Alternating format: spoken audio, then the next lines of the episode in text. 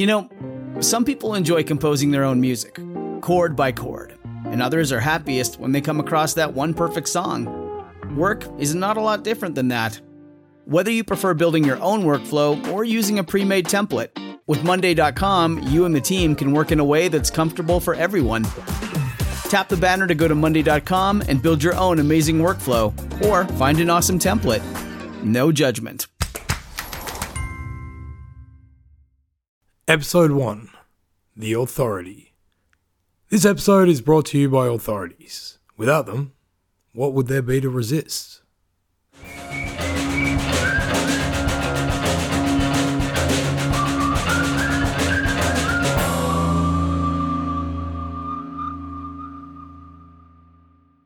Okay. You are the most powerful person in the world. You sit on top of a structure that is so dominant that it controls and it influences pretty much everything in your world. You answer to absolutely nobody, yet everybody, from peasant to king, answers to you. Furthermore, everybody has to believe what you determine to be the truth. Have you got that? Can you feel that kind of power? Yes? Then congratulations. You are the Pope. The year is 1517, and your domain is the Catholic world of Europe.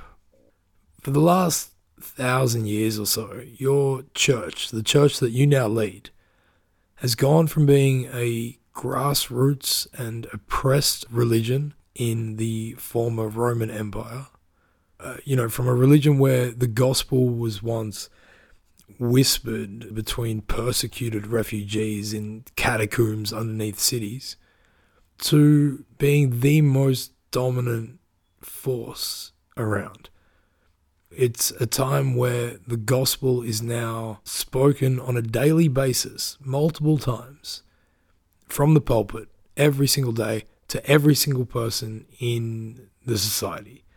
And the church runs through every part of society, from the smallest villages to the biggest, busiest cities. And all of that happens because of a structure all across Europe of priests and nuns and monks, a clerical structure that is universal. Now, if anybody questions you, this all powerful Pope, and uh, if anyone questions the church, which by the way are the same thing, you are the church.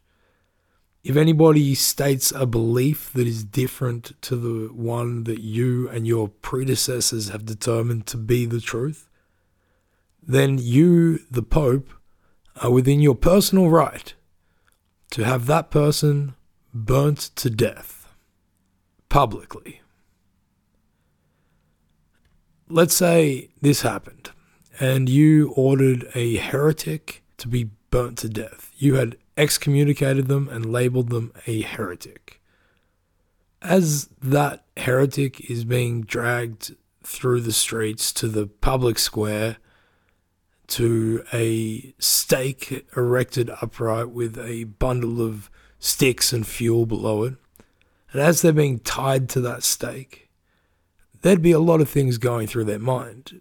I can't imagine what I would be thinking at that time. But there's a very good chance at this time and place in the world that as that heretic was being tied to the stake and the fuel below their feet is being lit, as the heat from it is starting to intensify and they can start to smell their burning hair and their roasting skin, and as the smoke is filling their lungs and they're beginning to suffocate, what is going through that heretic's mind, there is a very good chance that they would be thinking about you, the all powerful Pope, because there's a very good chance that they still believed, no matter what they had said, that you were still the proprietor of their souls, that you had control over what happened to their eternal souls. And you had excommunicated them, you had labeled them a heretic, and in doing this, you had consigned their eternal souls to an eternity of torture, hellfire, damnation, the worst existence that they could possibly imagine. And this is a time and place where everybody from a young age, as kids, have been conditioned and taught and told to imagine that fear and that hellfire and that place every day as much as they could. So everybody had a very real idea of what that place was and how it felt to them. But actually, at this stage in proceedings, as the heretic is burning to death, what they think actually doesn't really matter anymore. Not to you, the Pope. Only in life had their thoughts really mattered because they were affecting and threatening the solidity and structure of your establishment, the church. Now that had been dealt with. That person was burning to death. So what they thought didn't matter. What did matter, however, were the thoughts of every single person on that public square witnessing this public display of your awesomeness, frankly. Because what those people are thinking about is exactly that awesomeness and how infallible and great you are. And when I say thinking about, it's probably the wrong term. Because thinking, when we say, you know, thinking about today, it implies a, a process of critique or analysis or that there might be one, more than one option. But this was not the case. There were no shades of truth. There was no alternative truth other than what you, the all powerful Pope, had decreed.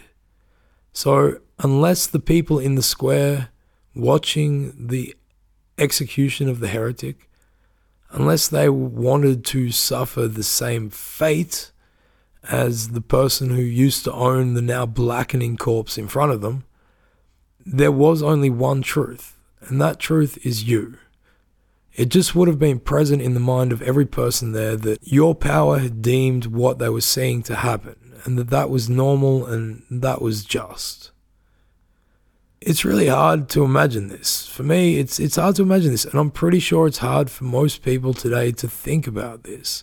Blindly accepting watching a person being burnt to death in front of you in the public domain by order of the authority it's tough to relate our modern and comparatively skeptical mindsets to those of our 1500s counterparts to accept so absolutely that this was a right and a proper thing to be happening.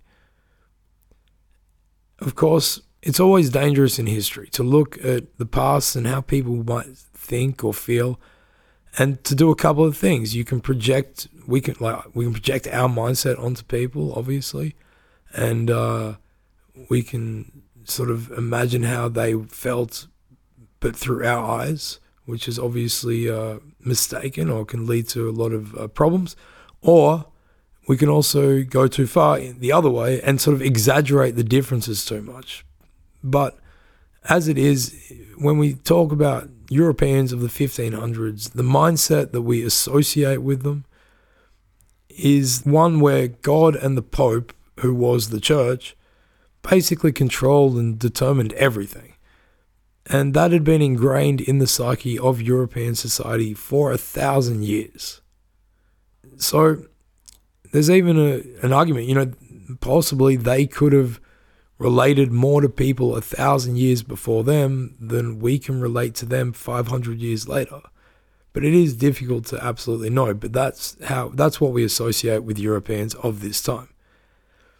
But in us not relating to them, in feeling if, if you feel like you could not blindly stand by and accept happily watching, laughing, smiling the display of somebody being burnt to death, if you feel like you can't relate to that, then a very big reason why that is the case, a massive contributing factor to why most of us would struggle to stand in front of a person burning alive and be okay about it, is because somebody eventually stood up to you, the Pope, and they resisted you with all their might.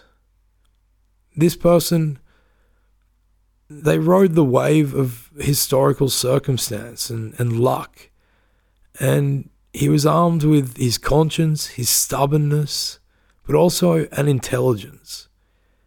In doing what he would do, he would completely throw the established world into disarray. A thousand years of accepted norms and an understanding of why the world was the way it was all just came crashing down.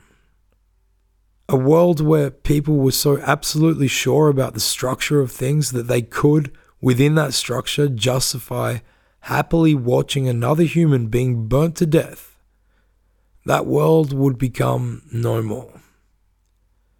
Because of this man, because of his resistance to you, the all powerful Pope, and the destruction of accepted truth after a thousand years, in Europe, humans were left so shaken and uncertain about the world around them that they have basically been flailing to fill the vacuum ever since. This person, of course, whose resistance would spark such cataclysmic change, was an Augustinian monk, and his name was Martin Luther. In the next episode, we're going to meet Martin Luther, and we'll join him as he begins his path towards resistance and defiance.